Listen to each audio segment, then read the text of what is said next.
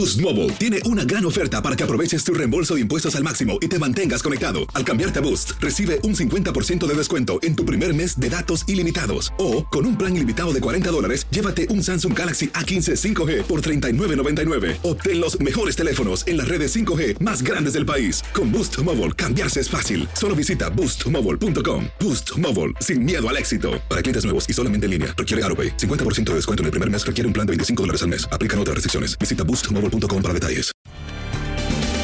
Bienvenidos al podcast de Buenos Días América, la revista radial más completa para los hispanos. Política, salud, economía, tendencia y deporte son algunos de nuestros temas. ¡Bienvenidos! Hoy en Buenos Días América conversamos con Javier Oliva Posada, analista experto en temas militares, y es que México se dispone a legalizar la marihuana y a convertirse en el mayor mercado del mundo. Iván Herrera, CEO y presidente de Univista Insurance, factores que pueden afectar las tarifas de su seguro de vivienda. Raúl Peimbert, celebrando todavía su cumpleaños, nos cuenta de cómo la pasó en su día. Y desde Houston, las noticias más importantes. Arturo Núñez, director de marketing de Goalsetter, con una larga trayectoria en el sector de tecnología. Aprender a ahorrar es una habilidad importante y hoy nos viene a hablar de esta aplicación, especialmente para que nuestros jóvenes comiencen a ahorrar. Recordándoles que hoy tenemos un tema sumamente interesante sobre la mesa. En medio de la pandemia, muchas familias se han replanteado el lugar donde viven. ¿Usted ha cambiado de casa? ¿Ha pensado mudarse o le ha dado por remodelar algunos espacios? ¿Cuál es su caso? Llámenos al 1-833-867-2346. Señor Juan Carlos, ¿a usted le ha dado por algo de esto? ¿Mudarse, reestructurar la casa? ¿Qué le ha pasado a usted en medio de la pandemia? Andreina, no, en medio de la pandemia nada, porque realmente me había mudado unos meses antes de que enfrentáramos esta situación tan difícil y tuve la bendición de haberme pasado a la casa que con esfuerzo compramos mi esposa y yo. Entonces todavía seguimos dichosos disfrutando de este hogar. Claro, y es que uno que va a pretender después que tienes una mansión de 7 habitaciones, querer otra más grande, eso es ser goloso. Sería atrevido de mi parte, ¿no? Muy atrevido. Pero bueno, al fin 7, 8, 10. ¿Cuántas son las habitaciones de la mansión? 7. Bueno, si usted no sabe que es la suya. No, pero es que usted es la que me le lleva la cuenta. ¿Cuántas son? No, las necesarias para vivir cómodamente.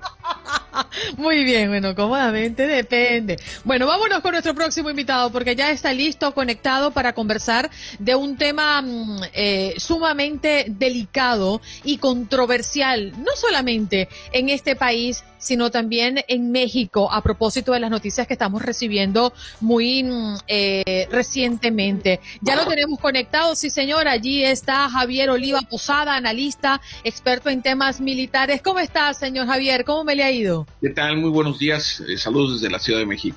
Uh-huh. Bueno, México se dispone a legalizar la marihuana y a convertirse en el mayor mercado del mundo. Le pregunto, ¿qué es lo que prevé la ley y la reforma? ¿Y qué se busca con esto?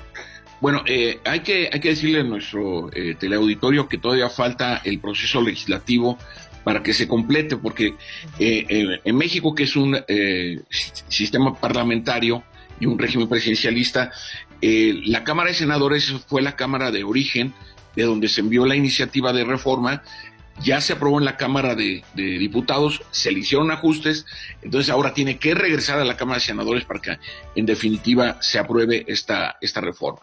Entonces aún falta, y lo que sí se va, sabemos que la marihuana es la droga más popular en términos de consumo a nivel mundial, no es la que más ganancias deja, pero sí es una droga muy, muy popular, por lo menos en buena parte del mundo. Y entonces en México, el enfoque que me parece que está siendo equivocado es suponer que la legalización de esta droga va a abatir los niveles de violencia o de delincuencia que se vive en el país. A mí me parece que en todo caso el enfoque que le debiéramos dar a esta reforma tendría que ver más con una mudanza de ver al consumidor en vez de como una cadena o parte de la cadena delictiva, verlo como un consumidor de cualquier otra droga legal, como por ejemplo puede ser el alcohol. Entonces, lo que debiera prevalecer, me parece, en la ley es un enfoque sanitario al consumo de las drogas. Este sería mi primer comentario. ¿Sabe qué? Yo siempre me he preguntado alrededor de la posición de muchos dignatarios a nivel mundial, entre ellos algunos mexicanos y colombianos, que la salida para este problema es la legalización de la droga, no solo de la marihuana. Han contemplado o han planteado más bien la legalización de drogas más fuertes. Lo que yo me pregunto es, ¿cómo explicarle a los policías, a los militares que durante décadas se han enfrentado a los carteles de la droga, que han muerto, que han quedado mutilados, que han perdido a seres queridos, que han sido amenazados, que han terminado exiliados en esta guerra, que ahora eso que combatieron va a ser legal? Bueno, eso es cierto. Por ejemplo, ahora que fueron las elecciones presidenciales en Estados Unidos, en ese momento se presentan varias iniciativas también para consulta popular, sea referéndum o plebiscito. El estado de Oregón, por ejemplo, ya legalizó el consumo de todas las drogas, incluyendo las duras como el fentanilo o la cocaína, la heroína, etcétera. Esto es una tendencia, podemos o no estar de acuerdo, pero en el caso de Estados Unidos, de los 50 estados, 29 en este momento ya tienen legalizado el consumo de la marihuana con fines terapéuticos. Y si no me falla el dato, 17 estados, incluyendo California, tienen legalizado el consumo de la marihuana con fines lúdicos. Esto evidentemente está significando un cambio en el mercado mundial del consumo de las drogas, porque pues como sabemos, los Estados Unidos es el mercado que más consumidores tiene en términos porcentuales y en términos relativos. Entonces, sí es importante, claro, en ese sentido, lo que recordemos que el inicio de la que se llama, a mí no me gusta el término, de la guerra contra las drogas, en todo caso hay que llamarle como una postura prohibicionista, arranca en la presidencia de Richard Nixon, pero también con fines políticos, es decir, porque en aquel momento los líderes estudiantiles opositores a la guerra de Vietnam, la mayor parte de ellos eran consumidores habituales de marihuana. Entonces, el prohibicionismo también tiene que ver no solo con un asunto, digamos, de debate en términos morales respecto al consumo de las drogas, sino que tiene un claro trasfondo político. Este es mi segundo comentario. Señor Javier, fíjese, usted acaba de hablar de la expansión de producción en Estados Unidos, y eso me hace pensar que hay que existe una menor demanda de la planta a México, y todo esto pues está directamente relacionado. Pero estaba escuchando a unos expertos en el tema diciendo que una de las principales motivaciones de la regulación de la marihuana en México es combatir el narcotráfico, pero dicen y están dudando de que su impacto pues sea tal cual como lo proyecten, porque el cannabis ya no es la mayor fuente de ingresos de los cárteles. ¿Usted qué opina? En esos términos, y lo señalaba en mi primera intervención, la legalización en este caso de una droga como la marihuana no puede ser vista como un recurso para hacerle frente a la violencia criminal. Indudablemente, desde nuestro punto de vista o la experiencia que tenemos en México, es que se necesita un enfoque mucho más integral, es decir, modificaciones de otro tipo de leyes, sobre todo en lo que tiene que ver con la penalización en el consumo. Pero la forma en la que se ha venido abordando en México y en buena parte de Latinoamérica, incluyendo países importantes en la producción de drogas, como son los países andinos, sobre todo en la cocaína, debiera, desde mi punto de vista, darse un enfoque sanitario, es decir, tratar al consumidor como una persona que tiene un problema de dependencia y no, insisto, como una parte o un eslabón de la cadena delictiva. Entonces, lo que sucede en México con una droga tan popular y que en buena parte tiene que ver con el crecimiento de la violencia, la manera en que el mercado de consumidores en Estados Unidos está mudando, acaba de darse en la Ciudad de México entre el 4 y 5 de febrero pasado, se dio la incautación de la producción o de cocaína, de esta droga más importante, la incautación más importante en los últimos 30 años. Se lograron en la Ciudad de México incautar 1.700 kilogramos de cocaína. Lo que esto significa, pues, es que evidentemente el mercado de consumo en los Estados Unidos, pero también en México, está creciendo.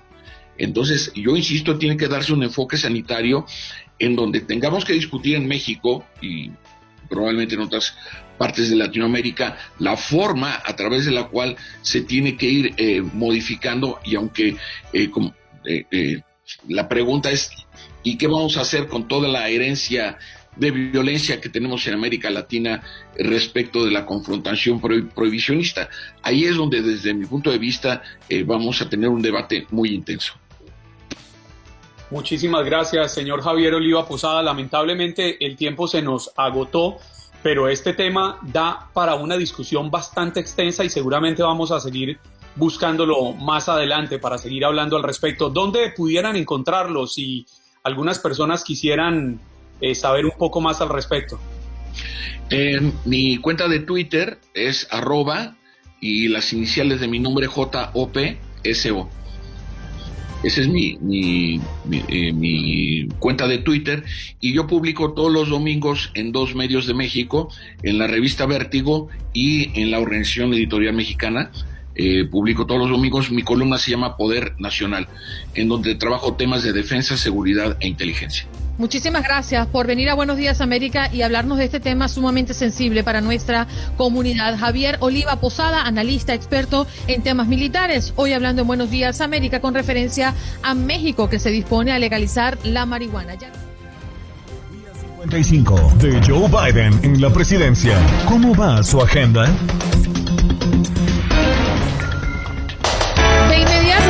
Nos vamos con nuestro próximo invitado y ya le decíamos durante el programa del día de hoy, si usted tiene alguna duda con referencia a seguros de carro o seguros de casa, usted puede llamar a través del 1-833-867-2346 y hacerle la pregunta al experto que ya está con nosotros. Una vez más, muchísimas gracias, Iván Herrera, CEO y presidente de Univista Insurance. ¿Cómo estás? Hola, muy buenos días. ¿Cómo están ustedes por allá por los estudios, por las casas? Más bien. Por las casas, sí, los estudios, los vehículos. Oye, Iván, una cosa, ¿tú crees en el destino? Es decir, si yo estoy destinada a pagar altas sumas de dinero por el seguro de mi casa, ¿así me voy a morir? Andreina, yo creo en el destino, pero el destino hay que ayudarlo. Ajá. Nosotros tenemos que hacer nuestra parte también. Yo creo que, y ahora es fácil, tenemos muchísimas opciones allá afuera. Y yo creo que deben de llamar al número correcto, al número que un número donde usted pueda encontrar ahorro, donde usted pueda encontrar honestidad, integridad, y a eso nosotros nos hemos dedicado. Nosotros comenzamos en plena crisis, y cuando comenzamos estaba pasando lo mismo que está sucediendo ahora con los seguros de casa. Nadie quería asegurar el sur de la Florida, o más bien los 3 condados. Hay un dicho o una nomenclatura aquí en lo que es el seguro, que se llama Three County.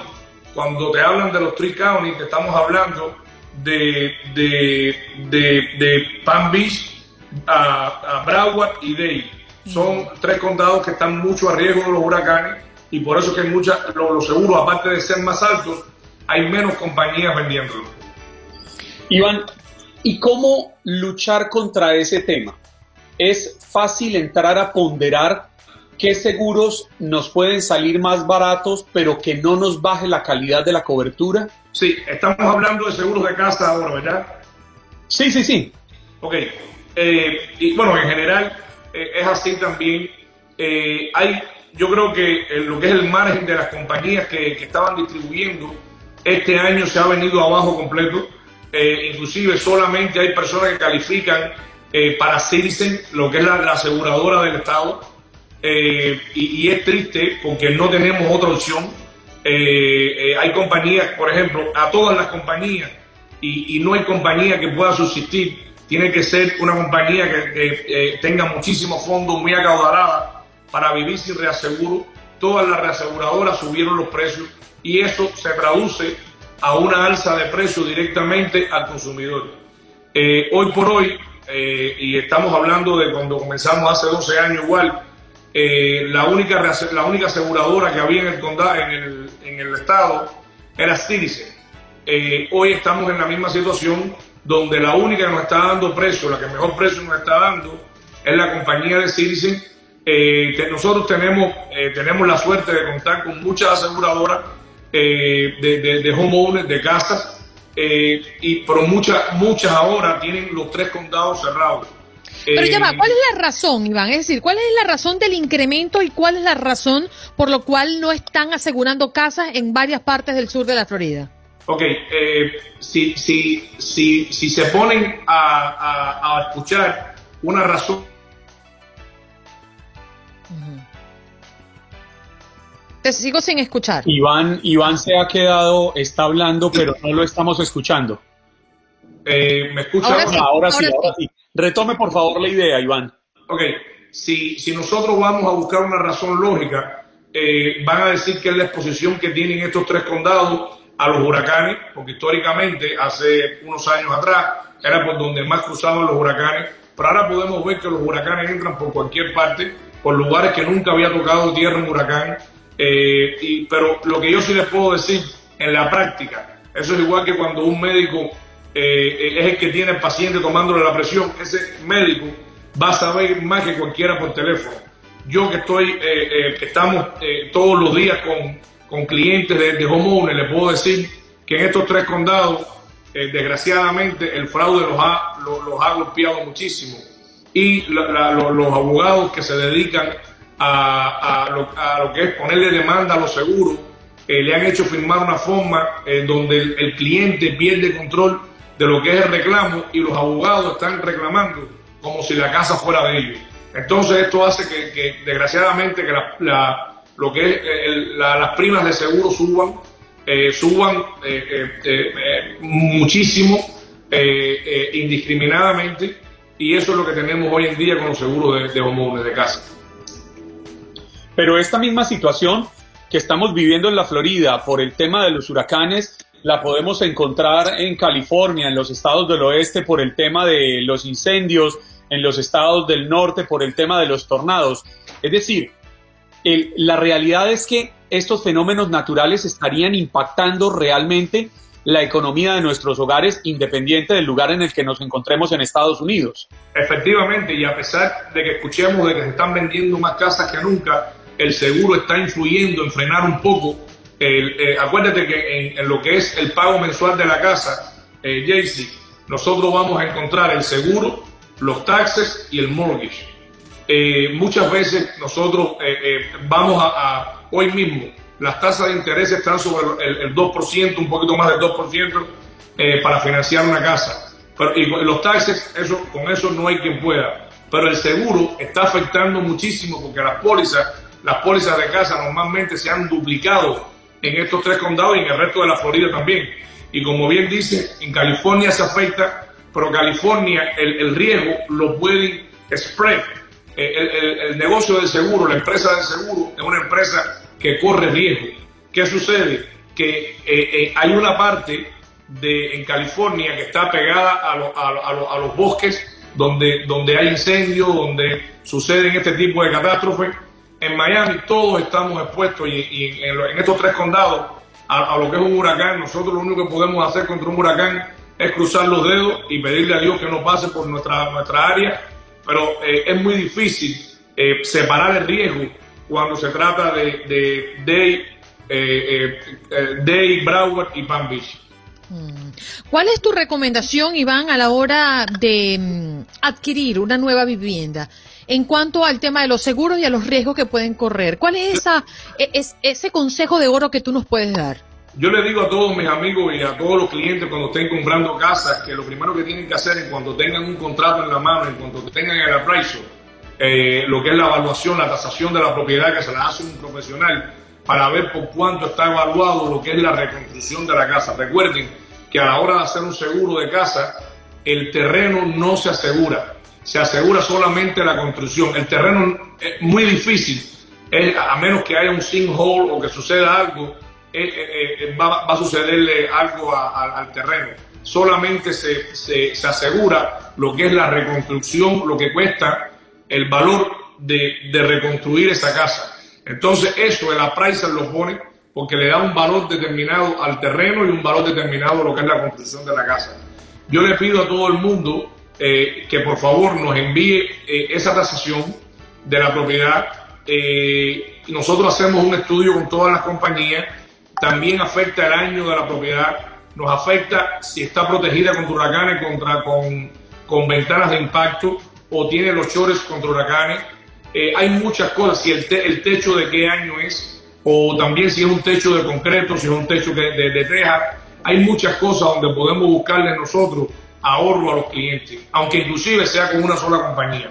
Tenemos más de 15 compañías que hacen seguro de homeowner, de casa, pero nosotros teniendo esa tasación por adelantado, podemos llamar a más compañías y nosotros por nuestra cuenta estamos llamando a los CEO, a los ejecutivos de estas compañías, los traemos al sur de la Florida, le hacemos un poco de historia de cuánto conocemos nosotros que estamos distribuyendo seguro aquí en esta área, y poder abaratar un poco el costo del seguro.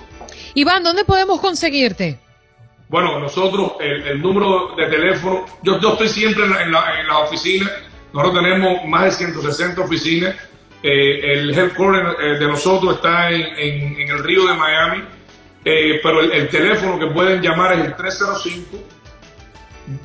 305-267-7138, es el número de teléfono que tenemos y estamos ahí trabajando las 24 horas. Les pido por favor que tomen carta en el asunto, y las personas que les subió el seguro de casa o de automóvil puede ser también que hagan esa llamada, que les puede ahorrar muchísimo dinero. Bien, muchísimas gracias por venir y aclararnos estos puntos, Iván, un abrazo para ti. Muchas gracias a ustedes, muchas gracias por tenerme ahí con ustedes hoy. Gracias, Iván Herrera, él es CEO y presidente de Univista Insurance, y hoy viene a hablar de los factores que pueden afectar las tarifas del seguro de tu vivienda. Usted puede... Boost Mobile tiene una gran oferta para que aproveches tu reembolso de impuestos al máximo y te mantengas conectado. Al cambiarte a Boost, recibe un 50% de descuento en tu primer mes de datos ilimitados. O, con un plan ilimitado de $40, llévate un Samsung Galaxy A15 5G por $39.99. Obtén los mejores teléfonos en las redes 5G más grandes del país. Con Boost Mobile, cambiarse es fácil. Solo visita boostmobile.com. Boost Mobile, sin miedo al éxito. Para clientes nuevos y solamente en línea, requiere AutoPay. 50% de descuento en el primer mes requiere un plan de $25 al mes. Aplican otras restricciones. Visita boostmobile.com. Para detalles. Bueno, y que suene, porque estamos de fiesta, ¿eh?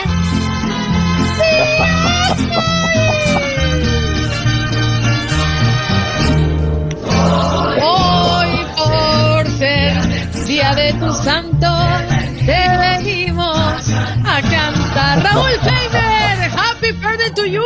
Gracias, gracias, Andreina. Muy, muy bien, Juan Carlos. Un fuerte abrazo. Saludos para todos. Muy, muy bien. Bueno, pues seguimos naturalmente de festejos, pero gracias por este increíble detalle, Andreina. Gracias a ti y a toda la producción, por supuesto. Juan Carlos, tiene cara de que lo consintieron, ¿verdad? No, pues imagínese. Está como niño chiquito, mi querido Raúl. Qué maravilla poder hoy, 16 de marzo, un día después de su cumpleaños, compartir con usted acá unos minutos en Buenos Días América, que no es un programa de radio, es su casa, esta casa a la que usted se incorporó tan maravillosamente, y un espacio en el que nos ha enseñado no solo a respetarlo y a admirarlo, sino a quererlo.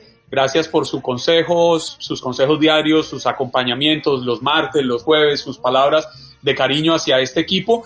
Y le deseo lo mejor del mundo, Raúl. Usted se merece solo cosas bellas. Usted, una larga vida, espero que tenga, para que la disfrute con su familia, que, como dice Andreina, lo consintieron.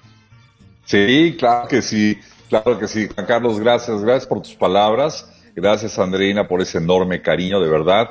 Y a todo el equipo, al que sí, efectivamente, siento como propio. Me siento en casa. Así que, bueno, gracias de verdad por ese... por ese cariño tan grande. Oiga, ese ron que le están sirviendo. Exactamente. Un ron, un tequila, ¿qué le están sirviendo ahí, Raúl? A esta hora una champañita, ¿no? Es la champaña para la mimosa. Una buena mimosa. Mire, este hombre es lúcido. Mira, Lisnay García dice, felicidades a la voz más sexy de la radio hispana. Bendiciones y mucha salud, Raúl Peimbert, eso es para ti. Ah, bueno, no, yo pensé que se refería a Juan Carlos. No, yo no clasifico ahí. Mi querido Raúl, ese puesto es suyo y es indiscutible. Y mire a Nidia Orozco. Feliz cumpleaños a mi estimado periodista, manitas, aplausos, tortas, rosas, corazones, de todo. Muchísimas gracias, Nidia, todo mi cariño también para ti. Y gracias a todos, de verdad, fue una celebración muy tranquila, obviamente conscientes de lo que todavía vivimos, así que las cosas a veces se tienen que modificar, pero también con un poco más de confianza en el presente y en el futuro, diría yo. Fíjate que hay cosas muy curiosas que me llaman la atención durante este fin de semana. Con mi familia viajamos a San Antonio, estuvimos muy, muy a gusto. Tuvimos oportunidad de salir un par de ocasiones a caminar un poco, a dar la vuelta, y nos damos cuenta cómo ya ves esta gama variada de personas que por alguna razón insisten en no utilizar la mascarilla, pero de muchas otras que deciden cuidarse y que empieza esta transición, creo yo, ojalá que positiva, aunque los especialistas médicos tienen muchos temores de que esto desarrolle lamentablemente o naturalmente una nueva ola, este respeto entre los que en un principio veían mal al que no usaba la mascarilla o entre aquellos que siguen viendo mal a quienes la usan, esas posiciones desafiantes de mira yo sí traigo o mira tú no traes, empiezan a quedar un poco en el pasado y volvemos un poco a lo mismo porque creo yo que ya cada quien empieza a ser más consciente de los cuidados que necesita o de los que quiere llevar. Y esto naturalmente trae como consecuencia una mejor convivencia. Bueno, un poco eso es lo que pude ver. Naturalmente yo soy de los que se inclina a mantenerse protegidos. Yo tengo una, no dos dosis, y eso me hace subir un poco la guardia, ¿no? Y entonces, sin embargo, me di cuenta también que desde un ámbito muy personal, ese enojo o esa molestia de ver a quienes no se preocupan por ellos y por los demás, pasó.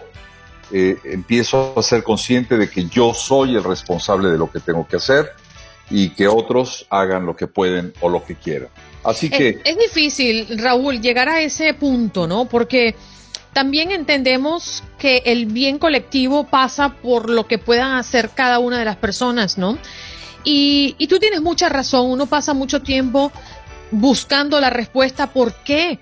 No toman en cuenta lo importante, ¿por qué no se cuidan si se supone que hacemos todos para estar bien? Y lo más importante es la salud, y lo más pero llega un punto en que como no está en tus manos y pasa con cualquier problema en nuestras vidas, cualquier situación complicada, hacer lo que hay que hacer, ¿no? Cada uno de nosotros. Así es, y es muy sencillo, Andreina.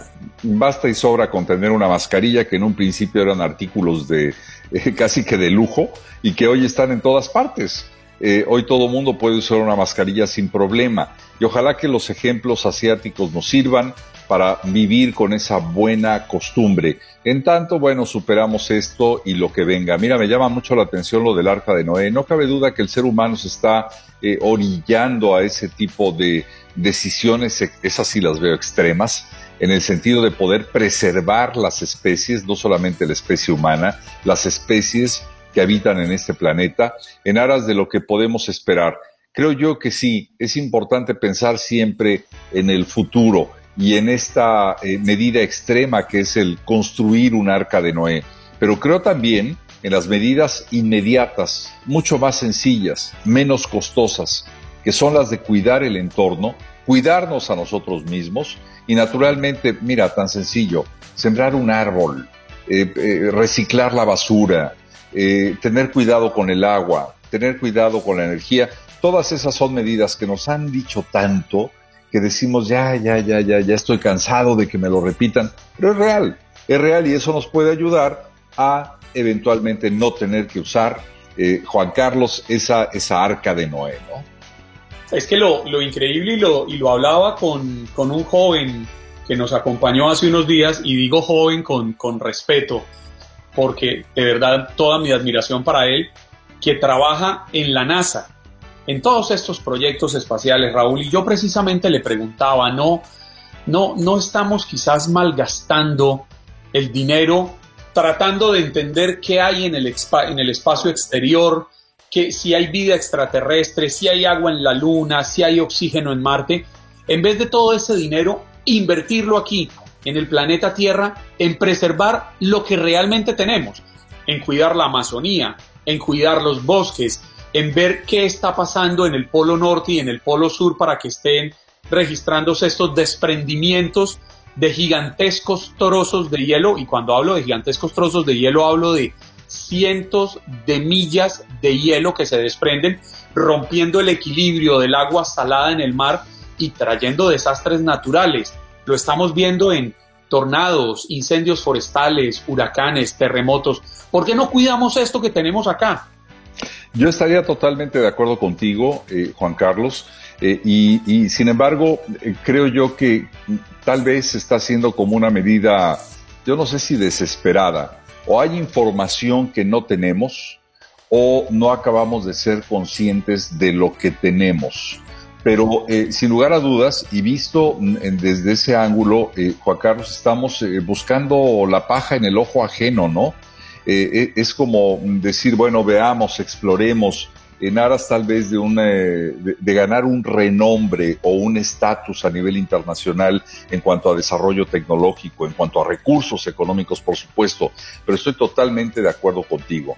Creo que todavía estamos en el punto en el que podemos retomar muchas cuestiones que pueden salvar este planeta, entre ellas el uso de la energía alternativa, y eso es algo en donde perdimos mucho tiempo en los últimos años, y eso es algo que se detuvo durante mucho tiempo y que naturalmente puede acarrear otro tipo de problemas, pero creo que no estamos en el punto de conciencia tal que tanto la sociedad, y aquí muchas veces es la sociedad con Z, y los gobiernos que nosotros mismos elegimos estén en ese tenor, en la verdadera intención de salvar nuestro planeta. No lo creo. Raúl, cambiando rápidamente de tema antes de que te nos vayas, ¿qué opinas de esta gira que está emprendiendo el presidente y la vicepresidenta? Creo yo que es muy importante, y creo que es muy importante porque definitivamente pienso que se han alcanzado logros vitales. El nivel de vacunación en Estados Unidos lo estamos viendo, poco a poco se agiliza, poco a poco la demanda de vacunas se está cumpliendo, y cada vez son más diariamente los miles de personas que están tomando en cuenta o en consideración esta aplicación de algo que puede ayudarnos a superar la pandemia, al menos temporalmente. Y esto es muy importante porque es generar más conciencia que la necesitamos, sobre todo en sectores que no están convencidos de vacunarse. El sector hispano, nuestra comunidad, es muy importante que tome la alternativa de vacunarse. Todavía hay muchas dudas. Hay que desahogar con información precisamente las dudas que tienen muchas personas de vacunarse o no vacunarse. Hoy en día está más que demostrado, lo aseguran los científicos. Es muy importante luchar contra la pandemia vacunándose, entonces busquemos la alternativa. Creo yo, repito, que es una gira muy importante porque podría ser el inicio del final de esta etapa de la pandemia. Habrá que seguirse cuidando, sin lugar a dudas. Y luego ya... ¿Sí? Adelante. Sí, no, adelante, Raúl, discúlpame. No. Básicamente creo yo que... Y te lo preguntaba justamente porque cuando anuncia Biden esta gira, dice que su objetivo es concientizar a las personas para que se vacunen. Y es allí donde entra la incógnita. Entonces, se siente una gran carga de no vacunarse en la sociedad, porque ¿de qué vale hacer tantos esfuerzos por tener una gran cantidad de vacunas y dejarlas allí en la nevera porque la gente no se la quiere colocar, ¿no? O que vengan otras personas de otros países, que es lo que está ocurriendo, a hacer la fila, esas vacunas que quedan abandonadas allí para ponérselas. Entonces quedamos en las mismas, tenemos la vacuna pero no nos vacunamos. Sí, es un poco como el tema del cuidado del planeta, ¿no? Del que hablábamos hace un momento. Realmente, ¿qué tanta conciencia existe? ¿Qué tanta conciencia de la comunidad y del bien de otros, de nosotros mismos, de nuestras familias y del resto de la comunidad hay? Y es donde creo que están tratando de hacer un enfoque. Sigue habiendo personas que se resisten. Yo no sé si por razones políticas, si por falta de información, si por temores infundados, porque bueno, Ya nos dijeron, aquí no te van a inyectar ningún tipo de nanotecnología que controle tu espíritu y tu mente y entonces te lleve a hacer lo que otros quieren, a convertirte en un zombie literalmente. No, esto es serio, esto sí fue aprobado bajo condiciones y situaciones de emergencia, pero ha probado ser efectivo contra algo que ha paralizado literalmente la vida de muchos y que ha costado muchísimo, muchísimo a la economía de este país. De ahí en fuera, creo que todos debemos de ser parte de este proceso para salir adelante y poder continuar nuestra vida lo más normalmente posible. Mi querido Raúl, muchas gracias por estar con nosotros todas las semanas, te abrazamos. Igualmente, Andreina. Abrazo. Bueno, nos vamos con nuestro próximo invitado, ya está en conexión con nosotros y tiene que ver con esto de aprender a ahorrar, es que es una habilidad importante, ¿no? Y nunca es demasiado pronto para comenzar a cultivar hábitos financieros saludables. Arturo Núñez, director de marketing de Goalsetter, quien con larga trayectoria en el sector de tecnología, nos viene a hablar de esto. ¿Qué es Goalsetter? Buenos días, Arturo. Hola, buenos días, ¿cómo andan? ¿Todo bien? Muy bien. Muy bien, qué bueno. Goalsetter es una aplicación móvil que ayuda a las familias a ahorrar en el lugar de gastar. Uh-huh. La aplicación tiene dos ramas principales. Una cuenta de ahorros para los niños, con una tarjeta de débito para ellos también, y un centro, más importante, un centro de aprendizaje sobre educación financiera, con cuestiones divertidísimas, basadas en cultura local y cultura de jóvenes, ¿entiendes? Entonces, Goalsetter permite a abrir una cuenta para un niño y usar la aplicación para manejar esa cuenta. El joven ahorra y recibe educación financiera a través de cuestionarios, memes, gifs, todos basados en juegos. Es una manera muy divertida de ahorrar y aprender del dinero.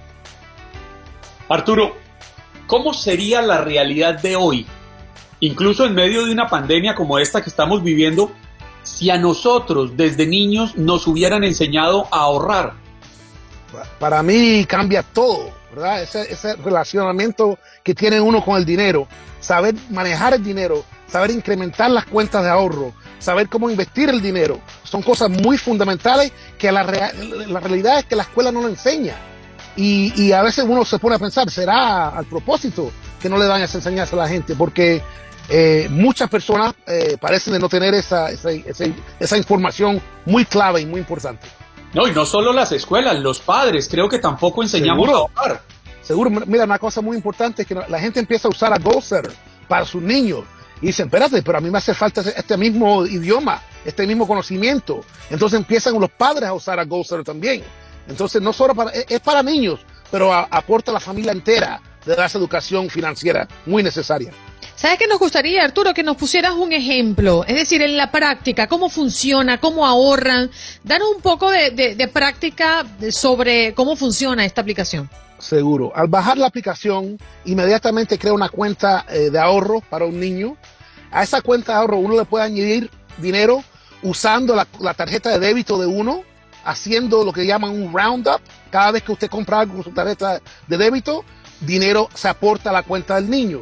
Al mismo tiempo, el niño tú le puedes dar su monthly allowance, su weekly allowance, usando un feature que deja que tú le des o $5 por semana o $10 por semana, o que tenga que hacer algunas tareas en la casa para recibir ese dinero.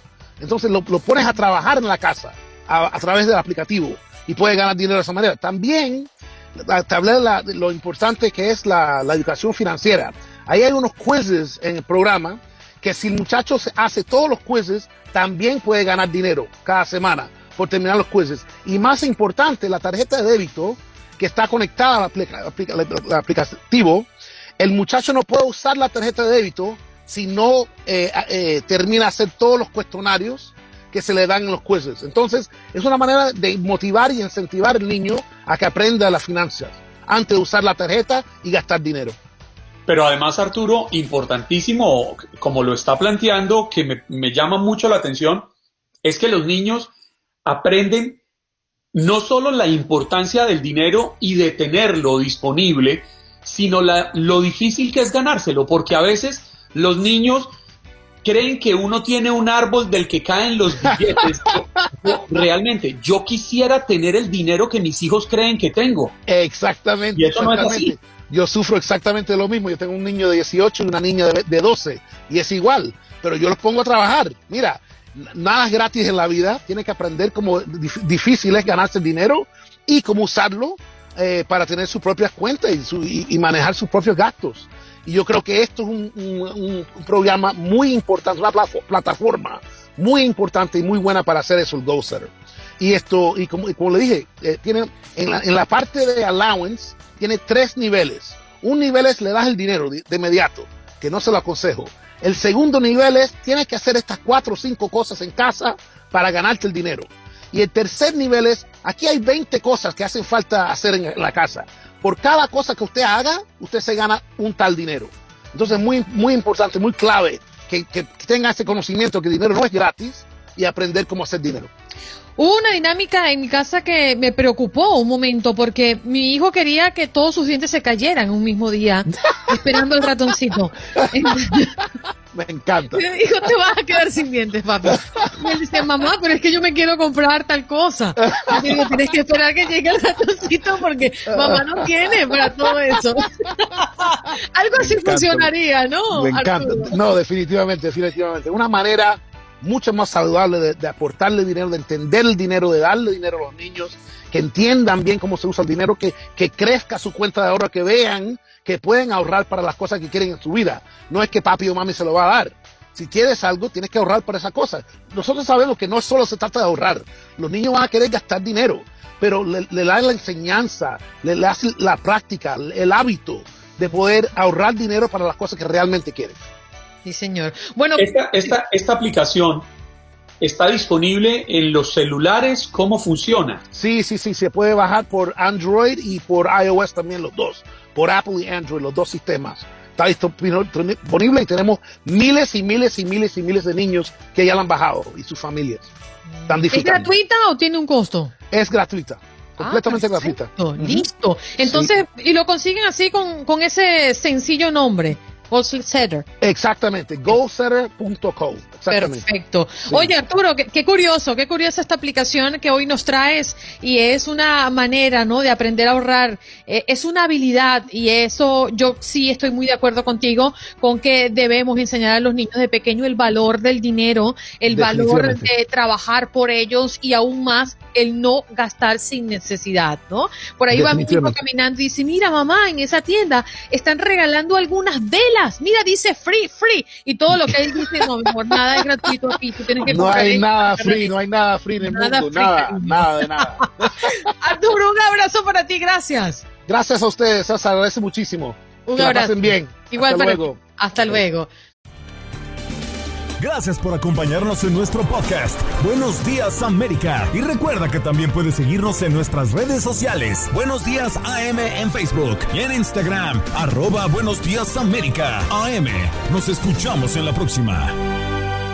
Boost Mobile tiene una gran oferta para que aproveches tu reembolso de impuestos al máximo y te mantengas conectado. Al cambiarte a Boost, recibe un 50% de descuento en tu primer mes de datos ilimitados. O, con un plan ilimitado de $40, llévate un Samsung Galaxy A15 5G por $39.99. Obtén los mejores teléfonos en las redes 5G más grandes del país. Con Boost Mobile, cambiarse es fácil. Solo visita boostmobile.com. Boost Mobile, sin miedo al éxito. Para clientes nuevos y solamente en línea, requiere AutoPay. 50% de descuento en el primer mes requiere un plan de $25 al mes. Aplican otras restricciones. Visita boostmobile.com para detalles.